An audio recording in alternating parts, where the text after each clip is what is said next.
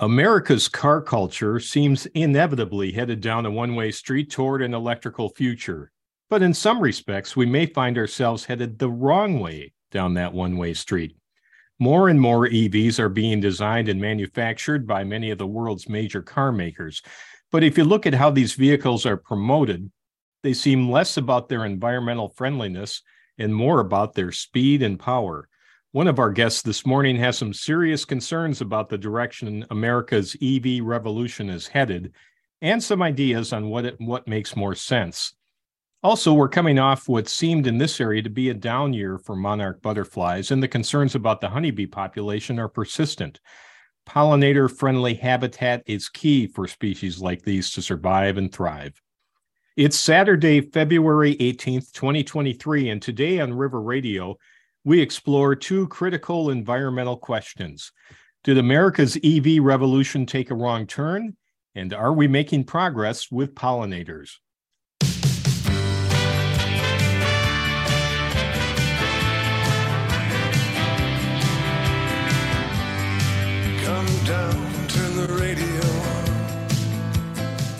Coming to you from our studios in beautiful Midtown Marine on St. Croix, bordering the wild and scenic St. Croix River, this is River Radio. I'm Jim Maher.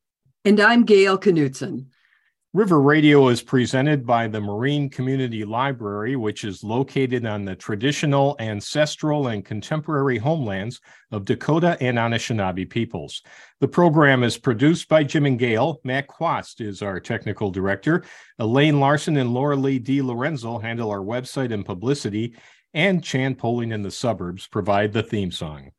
On today's program, we'll be talking with David Zipper, a visiting fellow at the Harvard Kennedy School, where he focuses on transportation issues, and Lori Schneider, founder and executive director of the Pollinator Friendly Alliance. And I want to mention David joins us fresh off an appearance on CNN the other day, so it's great to have him. Hi to all of you listening to our live recording today on Zoom and Marine Fan Supporter and Booster page on Facebook. And of course, thanks to all who regularly listen to our podcasts. Well, it's uh, President's Day weekend, so a long weekend for a lot of people. And I want to thank uh, Matt again for all the work he put into our last show with a surprise closing segment that uh, that caught us off guard for sure.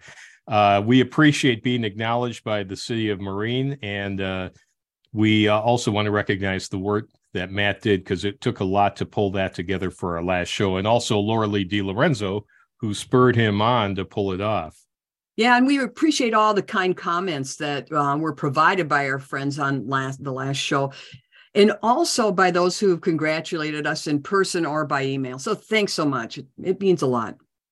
And I, I went over and made sure to unplug Matt's microphone so he doesn't surprise us again this week. Oh, he just loves to oh, see. Look at he. oh, he's still doing it. Okay, he's got a lot of buttons. Well, there's been a lot of news since the last time we did the show two weeks ago. Um, the we had the spy balloon saga and all the mystery surrounding the other objects that were shot out of the sky. Uh, the war in Ukraine's about to reach a one-year anniversary, and maybe the most heart-wrenching is the earthquake in Turkey and Syria, with so many dead and some amazing rescues. And and Gail, uh, I know you watched that with a lot of interest too, because you've had a lot of experience with national disaster relief. Yeah, I've, I've, done some national disaster relief and four major um, disasters. Um, I was at Hurricane Katrina um, in the fall of 2005 and later at Ike and the Fargo flood, and then Hurricane Sandy. And it's amazing the logistics to feed all the people that s- survived the disaster but are homeless. So, and that's that's three meals a day. There was one hangar I worked at where they fed six thousand people three times a day. So it's amazing the number of people that get di- displaced, but also that you have to provide for and I can imagine in, in, a scene like we're in, well, we, I mean, even in Turkey, you can see the challenges, but of course in Syria, it's like, um, you know, the, the exponentially different than what you were experiencing here. At least, at least you weren't dealing with right. borders and war zones and things like that. So, um, yes, that's right. We weren't. Uh, we had our own issues at one point, which um, you know, uh, we had actually deal with the Ku Klux Klan when we were in Texas. So down awesome. there. So that was that was kind of an amazing story. Sometime I'll tell more, but Yeah, anyway, amazing indeed. Yeah. Well, let's uh, let's end our opening segment on a lighter note. Uh, true first world problem for us was having to wait for season three of Ted Lasso on Apple Plus TV. We loved the first two seasons of this. Uh, I think it's a really funny, of course, but heartwarming show, and they've kept us waiting and waiting and waiting. But it's here, and Apple just revealed that the third season will start on March fifteenth. Um, so we have that distraction to look forward to. And we always urge people to watch this show. Um, yes, it's built around a British soccer team, but it isn't really about soccer. It's about people and relationships and dynamics. And for those of you who have watched, I can simply say my favorite scene is the dart game. And we've got a link to that scene on our show page. So if you want to take a, a, look. Yeah. It's a classic. uh, yes. And uh, Jason Sudeikis is so great in that. And the soundtrack is great too. I love that. And the theme song's written and performed by Marcus Mumford. And along with the dart scene clip, we have a link to the trailer for season three of Ted Lasso on our show page.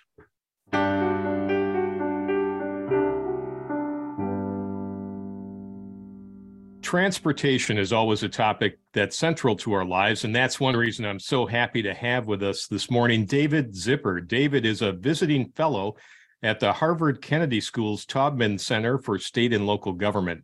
He focuses most of his time on the interplay between transportation policy and technology. His background includes everything from being a City Hall administrator on business and economic matters to roles as a venture capitalist and startup advisor. He's also a prolific author. He's a contributing writer for Bloomberg City Lab and you can also see his work in the Washington Post, The Atlantic, Slate, and Wired, among other places. David, welcome to River Radio. Well, thanks for having me. It's great to be with you. You've done some tremendous writing recently on a variety of transportation topics, and I want to start by talking about perhaps the most top of mind issue for lots of us, and that's the effort to expand the universe of electric vehicles. Uh, let me start with just a general question first, and then I'll get into some other specifics you've written about. How is America doing in, when it comes to transforming from the dominant gas powered vehicles to electric vehicles? Well, we are um, lagging behind our European peers for sure, and we're well behind um, China too.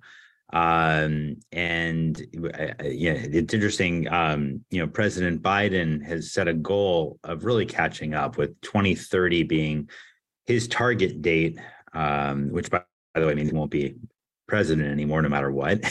but right. by 2030, to have half of all new cars sold in the US to be electric. Um, and um, we, you know, we'll see if we get there. The, the electric vehicle sales numbers are creeping up. Um, but you know what I what I find striking, and I've written about this several times, most recently in the Atlantic in January, is that the way the U.S. is going about electric electrification is is I think problematic because unlike um, China, where the most popular electric vehicle is a is a, a, a small vehicle that, that that could be really called a micro car and costs under five thousand dollars.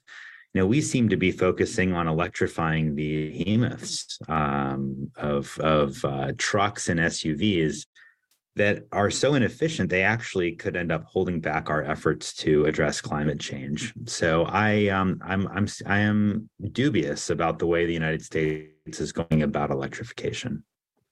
And I, I do want to uh, draw or uh, audience to your various articles you've written, and I have a link to your website where people can find links to all of those articles. And and it's there's really a a great number of them there that are really interesting. And yes, you referenced that article in the Atlantic that I was actually going to bring up next. The title of that article is Electric Vehicles Are Bringing Out the Worst in Us. And I'd like you to talk a little bit more about why that is so problematic. I mean, we're really, let's face it, it, it as somebody who's had trucks before in my life, um, that Ford F 150, when I first saw it a couple of years ago at a expo somewhere, I went, oh, this is great.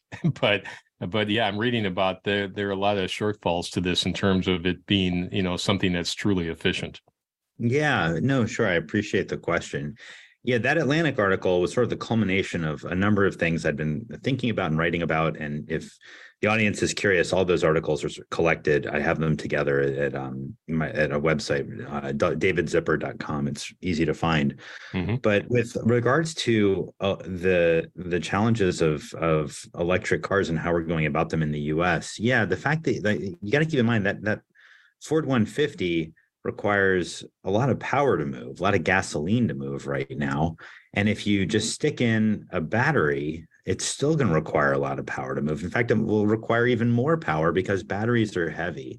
Electric vehicles, because of their batteries right now, are going to weigh roughly 30%, give or take, more than their gas powered models. And generating that electricity that they require uh, is going to create its own emissions, especially if you're drawing from coal power plants and things like that. In fact, there's a, a study showing that the most sort of uh, you know behemoth like electric vehicle, the Hummer EV, actually creates more emissions per miles than many gas powered sedans because it's so inefficient.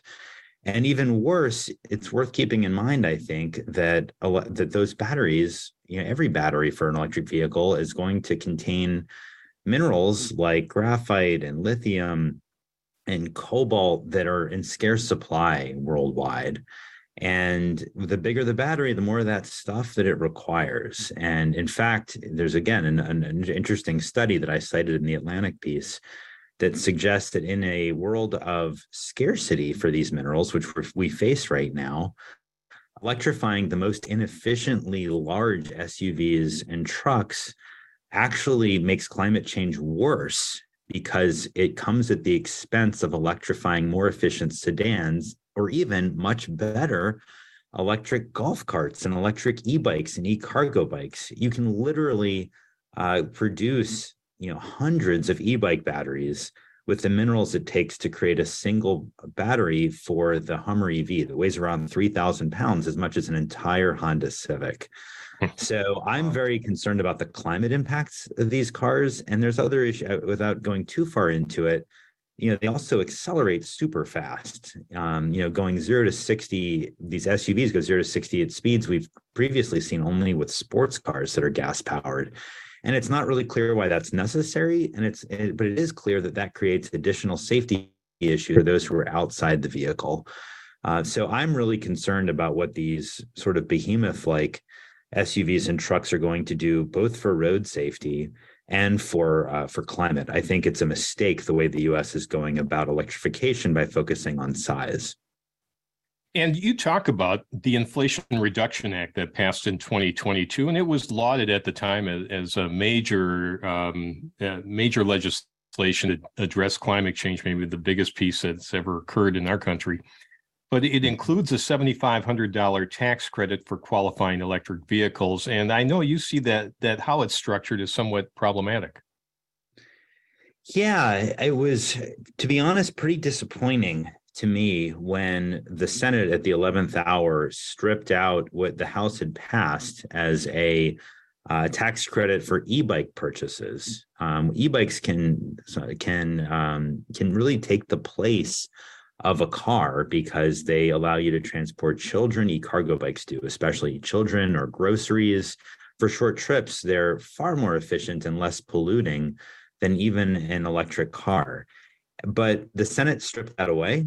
And instead, we were left with this $7,500 credit for electric uh, cars and electric SUVs, and even more of a head scratcher, honestly, to me is that there's a price cap of $80,000 for electric SUVs and trucks to get the credit, and one of only $55,000 for sedans.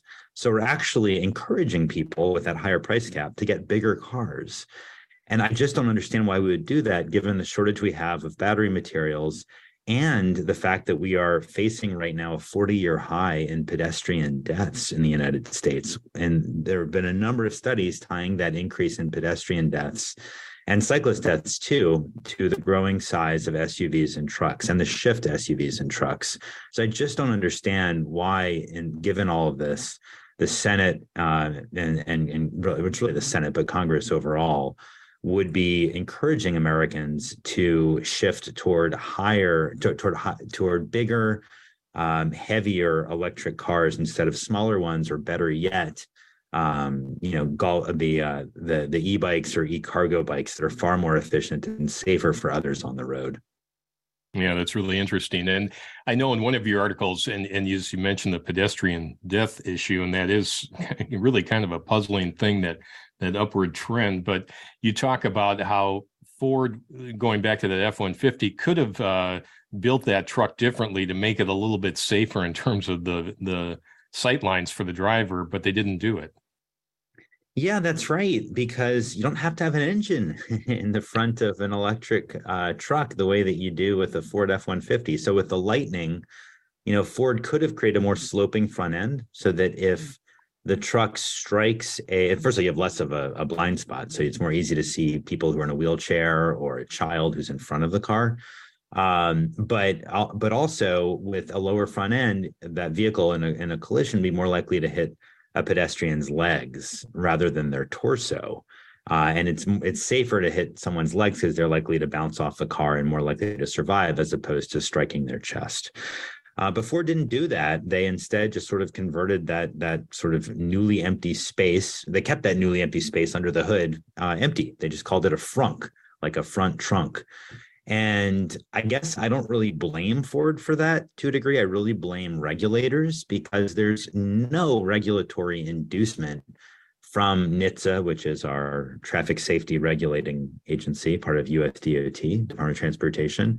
There's no impetus from NHTSA or from Congress for Ford to consider the well being of those outside the vehicle, who, of course, are not buying that truck.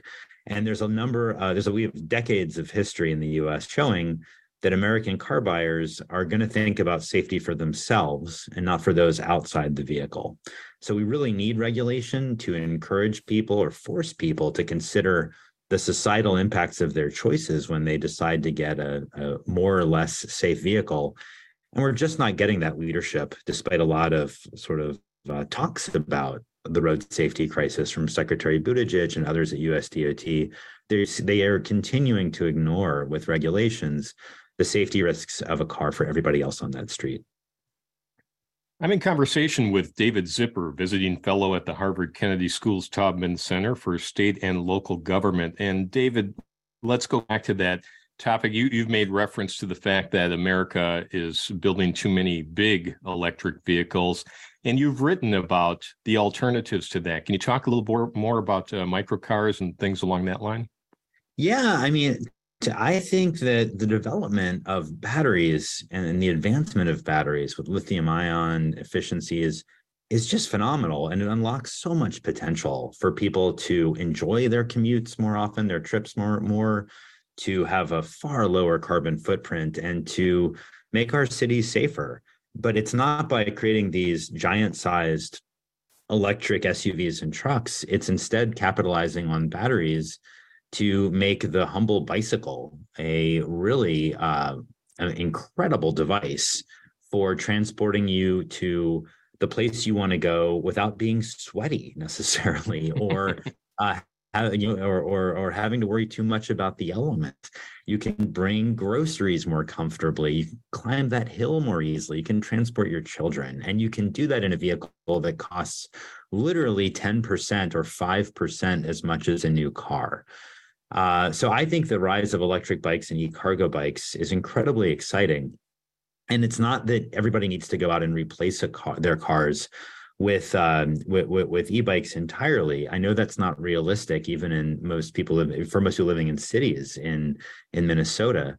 But you might decide, you know what? Maybe our our household can get by with uh, one car with one car and an and an e-cargo bike instead of two cars, and that actually is phenomenal. If we can live in in, in we can make it possible to be less auto centric, less auto reliant as a country, I think that is so wonderful in terms of the quality of life, the safety we can have, the reduction in in, in emissions.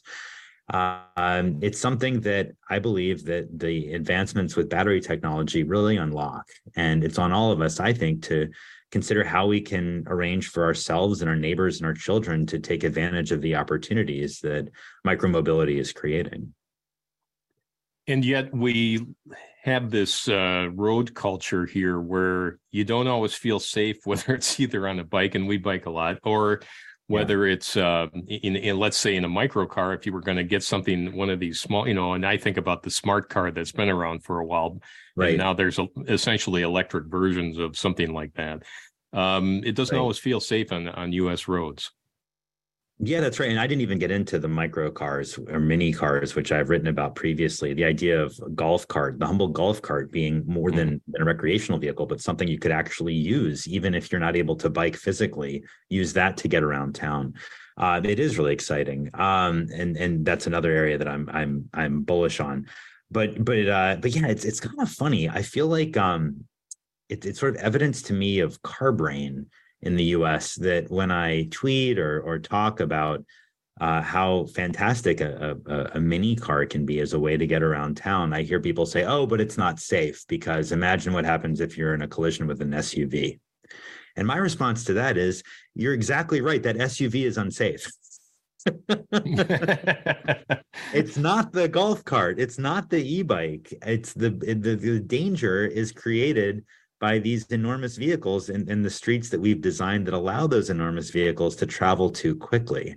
So to me, the real the real goal here needs to be uh, not like you know building fortress golf cart or telling people not to use them because they're unsafe, but rather creating safe routes or safe paths for them to be deployed to get to where people want to go to build those networks or to just slow down all the traffic in urban areas because a golf cart is is perfectly fine if all the traffic around around that person in the golf cart or e- e-bike for that matter is going say 20 miles an hour. You get the real problems when the traffic is going 45 miles per hour and that golf cart is still going 20 miles per hour. Now you've got a real discrepancy in force that could cause serious problems in a crash. Right for sure Hey, uh, there's another uh, development in the transportation scene that I want to ask you about, and that is self driving cars, because you wrote about this as well recently and about this fascination among some manufacturers to pursue the self driving technology. You seem to think uh, that maybe that's sort of a folly. Yeah, I don't really see the the where, it gets us to be honest with you. We really don't. And it's interesting if you look at the history of the development of self driving technology, it's really sort of like a gee whiz, isn't this cool? motivation leading it, not an actual motivation to um, to to solve a societal problem, which is different, by the way, from the rise of um, of cars 120 years ago, when there were really serious problems with the horses that were ubiquitous across U.S. cities in terms of the the manure and that was all over the place and the the the immense expense of of um of, of feeding and maintaining all of those horses like the car really did provide some advantages there um, I just don't see it with self-driving cars, um, and and that's not the origin story that they have. Now the argument is that they're safer than human drivers. There's really no evidence of that. And in fact, self-driving cars will make mistakes that Ameri- that that human drivers wouldn't make because they have their own quote unquote blind spots, if you will. But even if you look beyond that and say, okay, let's assume self-driving technology somehow works perfectly, I actually think that's not necessarily a good thing at all. Because when things become easier, like driving, what do we do in response as humans? We want more of it. We end up we'll want more driving if it's actually a lot easier to do. And if you if you imagine a, a, metro area with people driving a lot more and taking trips they would not have otherwise taken by car, that's a recipe for more congestion, for more emissions, even if these cars are electric, and for cities that are thriving less. Um, so I just feel like this is a very expensive distraction, this self-driving car focus from the kinds of, of improvements that could make our city cities and our transportation networks far more more successful such as for example investing in transit building bike lanes and even really mundane things like improving uh, our sidewalk networks well, David, you've really given us a lot to think about this morning. I really appreciate that. This is this is excellent perspective on on everything. Uh, well, everything you write about. I find all your articles fascinating. So I really want to thank you for taking the time to be with us on River Radio this morning. I look, it's really my pleasure, and I thank you for having me. And uh, and and I'll just say that, uh, like I said, if, if folks are curious about some of the articles I referenced, uh, they can Google them, they can find them on my website. But I always welcome feedback. It's how I learn as well. Uh, but thanks again for having me. I appreciate it.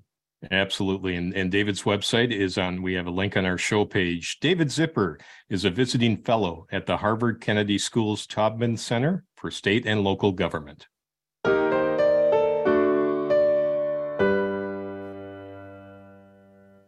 Hey, we want to say thanks to all those who attended our presentation on Thursday night at the Marine Village Hall about the bike journey Gail and I have taken in Europe. It was really fun for us to go back down memory lane and share some stories and give some pointers for anybody who's looking to take on a similar type of adventure.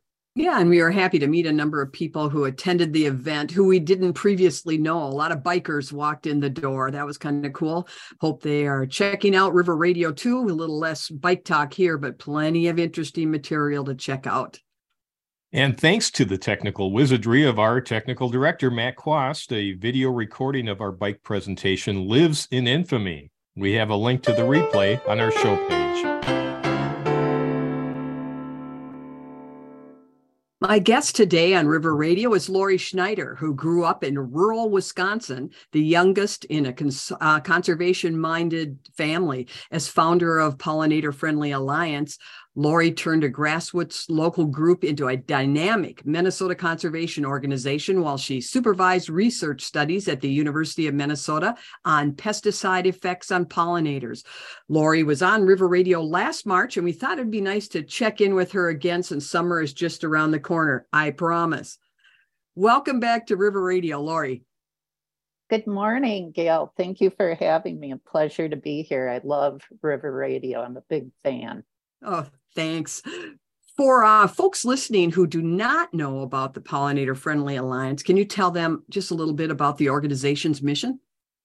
Sure. Um, so, Pollinator Friendly Alliance, with which Gail had mentioned, started as a very small group in the St. Croix River Valley, and our mission really is to um, protect the environment through the conservation of pollinators. So, with anything in nature, um, everything is connected and relies upon the other. So we see pollinators as the keystone um, species that they are, supporting all of life on Earth. And the key programs that we work on are education and trying to teach people really to integrate life practices that affect all of what we um, what we do in our daily lives, even what kind of car we drive. um, yeah. Let's get let's get right into those pollinators. I noticed last summer that we didn't get many monarchs on our property, and we border 40 acres of our neighbor's land trust land. And I also noticed that the milkweed we planted on our property wasn't looking good. I was kind of blaming that um, on a lack of rain, which I'm sure is part of it, but I felt something else might be going on. Well, there is climate change. And in Minnesota, um, we're well aware of the effects of it in the prairie restoration work that we do, especially. Um, in years past, uh, we've been able to install and manage a prairie uh, with, you know, a, regular routine and expect to have plants germinate and come up for the next year. But now, because of the drought, plants are really suffering, and especially seeds are not uh, germinating as they normally would. So, you know, it's weird to have drought in Minnesota, right? We've had that for the past few years, and some people may say it's a trend, but it, it uh, scientists are talking about droughts being a regular thing as part of climate change. Mm-hmm. So yeah, it's it's harder to keep our uh, even our native plants going. Well, there's been some milkweed studies too that have uh, found out some not so good stuff about what's going on with milkweed. Um, uh, all the pesticides they're finding on them too. It, possible that that could have affected our milkweed as well. Well, um, the University of Minnesota did a study while I was there uh, five years ago. And most recently, the Xerces Society just did another study the last year um, to assess the drift, which was um, attaching itself to milkweed and other native plants. So, what we found is that each uh, plant, regardless of whether it's native or not, existing out, you know, in the ditches or in prairies or in your yard, even, will have at least two pesticides on it. And we found up to 20 pesticides on one plant. Um, wow. And milkweed, in particular, with its big, you know, paddle leaves that are kind of furry, seem to attract more pesticides than the other plants. So to the west of me, which you know, that's where the wind would blow. I, you know, I like I said, I have a very nice prairie that my neighbor has um, maintained. So how far do these pesticides travel in the air? Well, that depends, of course, but um, the the problem that we're working on currently and is of most concern is the use the heavy use of uh, pesticide coated seed, which mm-hmm. people don't think about a lot as a drift issue. But when corn, for instance, in Minnesota is one of the biggest crops, and a lot of that is pesticide treated seed corn. Um, and when it's planted, a lot of that um, coating drifts into the air and on the neighboring habitat, and it can drift up to a mile away depending on what the wind is doing. Wow. So, how do we stop pesticide use, or have we screwed up the natural cycle so bad that farmers feel they can't afford to not use them? Well, there's a lot of initiatives going on around the United States and in Minnesota.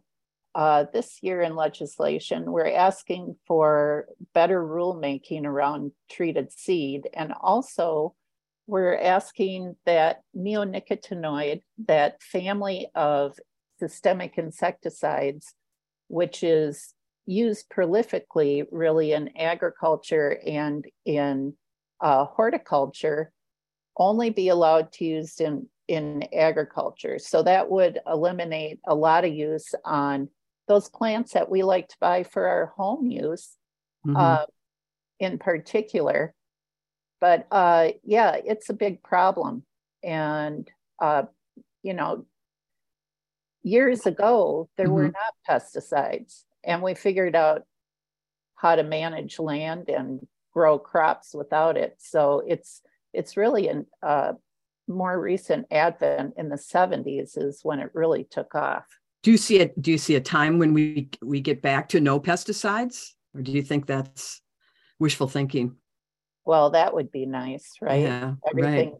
could return to its natural state. Even the waters are contaminated. And now the recent studies show that uh, deer spleens in Minnesota uh, are contaminated with neonicotinoids.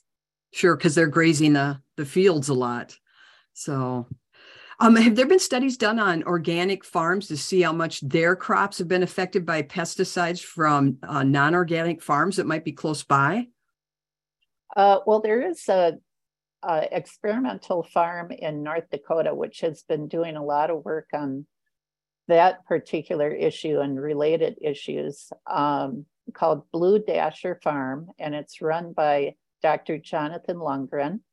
Um, and I don't know the particulars on the studies, uh, all the studies they've been doing, but if you're anyone's interested, check it out online. It's called Blue Dasher Farm, and there's a lot of great information there. Okay, we'll put that on our show page as well, so people can check that out. Um, I'm going to ask about residential sprays, and I'm talking about your house is full of box elder bugs, and you want to get the exterior um, sprayed. So that's also floating around, I'm assuming. Well, um, I haven't heard of folks uh, spraying box elder bugs, and in fact, you know they they have a uh, they ebb and flow, and mm-hmm. of course they're not a, uh, really considered a uh, a pest that causes damage to um, crops or anything. They're just kind of annoying to look at. So, but what um, about those spray the sprays that are used to spray homes or to spray lawns? Um, how is that affecting our pollinators? Yeah, so um, home insecticides um, are a problem. And in fact, the neonicotinoid insecticide that is in a spray bottle that's used on home gardens is mm. up to 40 times more concentrated than the agricultural sprays that are used. So it's quite toxic. And if you hit a plant with it, it's systemic. So it goes into the tissue of the entire plant and expresses through every part of it, including the pollen and mm. the nectar. And it, it stays in the soil as well. So um, they're also in horticulture. Uh, the same neonicotinoids are used in greenhouse growing of plants. So you got to be careful when you buy a plant to be sure it hasn't been treated because, you know, oftentimes people are trying to help those butterflies and bees by planting flowers. And if you get a treated plant, it's hurting them rather than helping. So right. good to, good to ask your your garden center if it's been treated first. I'm talking with Lori Schneider, founder and executive director of Pollinator Friendly Alliance. Um, there's a state roadside habitat program called Highways for Habitat. is that a new initiative? It is. Well, we uh, started working on it two years ago, and there's a lot of stakeholders at the table for this. It's very popular. And, you know, it's not a new concept. These uh, highways for habitat uh, are already implemented around the country. Texas has a whole tourist industry, 800,000 acres of roadside habitat, and uh, Ohio, Iowa, Florida, Pennsylvania, and other states have already been doing it. But um, Highways for Habitat is in the legislature right now. And we really want to uh, capitalize on that right of way habitat that's uh, available to use for pollinators and migrating birds as well and nesting birds um, because there's not a lot of habitat left for them. So uh, there's 135,000 miles of public lands along our roadside. So mm. why not make that beautiful and also uh, an opportunity for our declining species? Have you seen an upturn though in individuals that are are um, uh, getting, well, let's say, rain gardens put in or um, pocket prairies in there? I mean, I know that there's a lot of organizations out there that are willing to give you a grant for that, from the Carnelian Marine Watershed District to uh, Tropical Wings has one right now for bird habitat. Yeah, lawns to legumes, for example, has been very popular, and it's actually uh, gained national attention. Um, so Minnesota is seen as a model for the programs that it offers to residents. But, you know, in answer to your question, it's funny because, um, you know, it's kind of a dire situation that our pollinators and our environment is in. But um, I think awareness has really changed and improved over time. I mean, people are talking about native bees now and never really gave them a thought years ago. So, you know, the rusty patch bumblebee is on our license plate. right. Uh, yeah. I saw one. I had one in on a plant in um, one of our gardens. So I've only seen one though, but wow. Awesome. Yeah. Yeah. So what's a good example that pollinators are coming back in greater numbers. If there's if there a specific pollinator you look at who determines that things are healthy or on their way to being healthy? Well, um, the best example I can give you is if you build it, they will come. Mm. So if you uh, install a pollinator garden where there was not one before, you will see results, there will be butterflies and there will be bees. Okay. Um, yeah, so it works.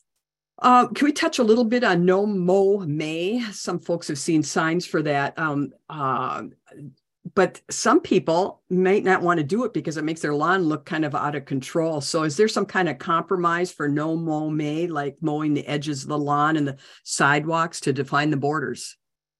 Well, you know, I like what David said about car brain, so I'm going to use that ter- that term and apply it to turf brain. Mm, okay. because, you know, that's a very old idea that came over from Europe about having this green patch, and it's really not sustainable. It requires a lot of maintenance. People put pesticides and herbicides on it, and it really doesn't provide any habitat or uh, filtration for to filter chemicals for the groundwater.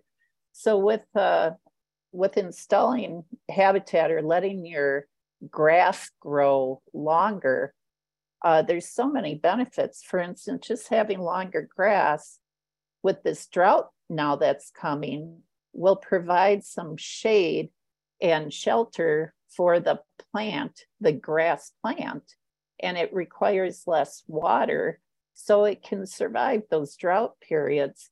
And personally, in my lawn, I mow it twice a year. And I like when it gets a little long. It bends over and it's so soft and it looks like a wave, sort of. So, hmm. yeah, we encourage no mow and installing habitat. Uh, that is a national program that was started by uh, the Xerces Society out in Portland. It's really taken off. So that's that's great. But if it was up to me, it'd be no more summer. oh, okay. No more May. well, are there grasses and flower mixes that we could seed our lawn area with that uh, both feed pollinators and grow to lower levels and don't need to be mowed or at least mowed? They can be mowed less often than just regular grass. Absolutely. Um, and we have though that information on our website. So if you go to our website, look under habitat, and there'll be a whole section on how to grow your pollinator friendly lawn. But in answer to your question, the fescues, um, a mix of okay. different fescues are the best grass seed to use for this kind of lawn. So you partner with other environmental organizations like the Conservation District, Washington County Parks, um, as well as, as um, land managers that care for public lands. So pollinator friendly alliances everywhere. You want to talk about your partnerships a little? Yes, partnerships are key to the work that we do. Um, and I just have to do a little plug for our best practices for pollinators summit coming up for all of uh, those people who want to learn a little bit more about installing a prairie or how to um, help conserve uh, butterflies. There's uh, biology and ecology, and that's in March, and you can find information on our website about it, March 7th, 8th, and 9th. It's virtual.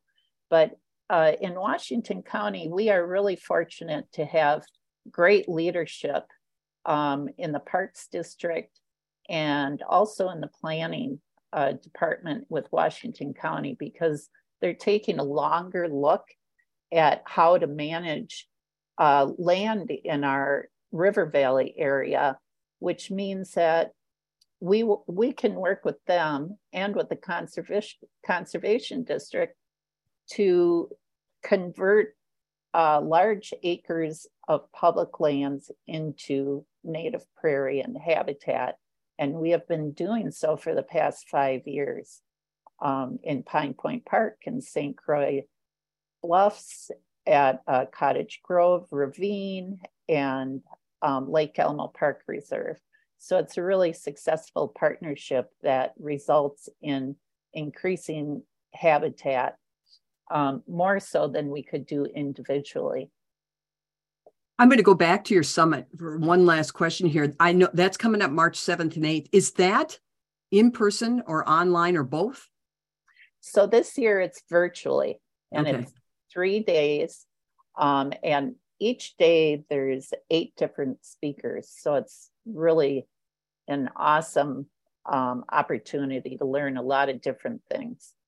All right. Well, that sounds really great. Lori, thanks so much for being with us here on River Radio again. Always great to talk to you. Been a pleasure. Thank you. Lori Schneider is founder and executive director of the Pollinator Friendly Alliance.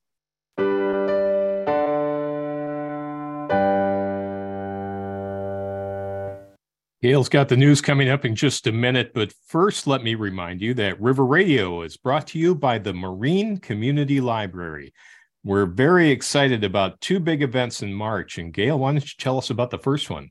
Okay, the Marine Film Society with my partner Paul Krieger. Uh, we will be showing the five Oscar nominated short um, documentaries. And that happens Thursday, March 2nd at the Marine Village Hall. This event is free. And we've uh, mentioned previously, it isn't easy to find the documentary short screening anywhere. You'll find the animated and the live action shorts in the cities. So, so this is a unique opportunity to see the five short docs. It will be a longer program than most documentary nights, and we'll take a couple of breaks between the films. And one special addition to this doc night program, Anna Hagstrom from Anna's Bistro will have a cash bar with beer and wine available. And as it is doc night tradition, we'll have some complimentary goodies too. So it should be a lot of fun. We're opening it up to everybody. It's a free event. Come on in, and uh, we'll see you on March 2nd at Doc Night. That sounds great. And then on Saturday, March 11th, we're holding our first fundraising concert in four years featuring one of our local legends, John Gorka. We're so thrilled to have John performing for the benefit of the library. And I think a lot of you know his stuff. He's a great singer songwriter. And of course, he's as much a comic as he is a, a musical performer. It's, it's always fun watching his shows. Go to marinecommunitylibrary.org to find the link to buy tickets. They cost $40 plus a service charge from our ticket handler, which is not Ticketmaster, by the way. In addition, Anna's hmm. Bistro will again have its cash bar set up with beer and wine and will provide some complimentary desserts for folks to enjoy. That's John Gorka, Saturday, March 11th, a benefit for the Marine Community Library.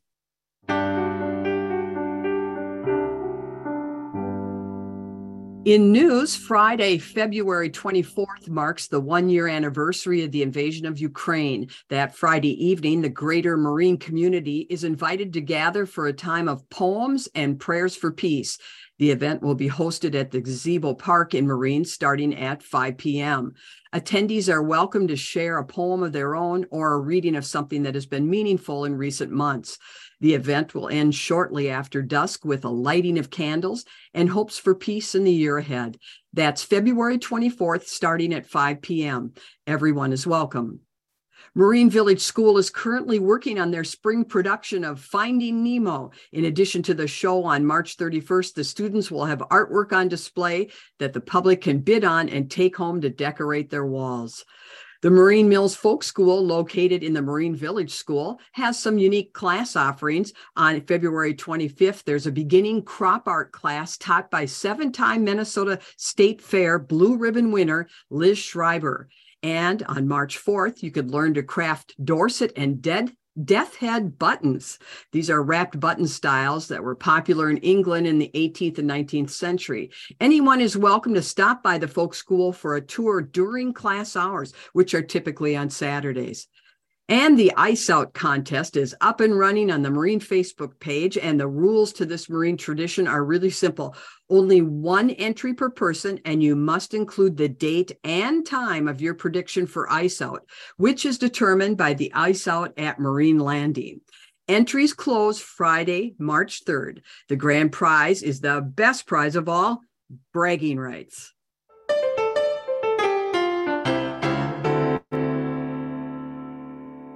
And just want to remind you all to check out our show page. We have links to uh, David Zipper's website, which has all of his uh, recent articles. In fact, um, another one we didn't get a chance to talk about, he just put up on Slate about the uh, recall of Tesla this week. And uh, actually, some very good points he made there, again, about how the government's coming up short in regulation on that. And uh, as Lori mentioned, uh, a number of things. We have the pollinator friendly website there and many other links as well. Uh, we will be back in two weeks. Our next show is Saturday, March 4th, 9 a.m. For those of you who like to join us live, watch for more information about our guests coming up on that program. And thanks again to today's guests, David Zipper of the Harvard Kennedy School and Lori Schneider of the Pollinator Friendly Alliance.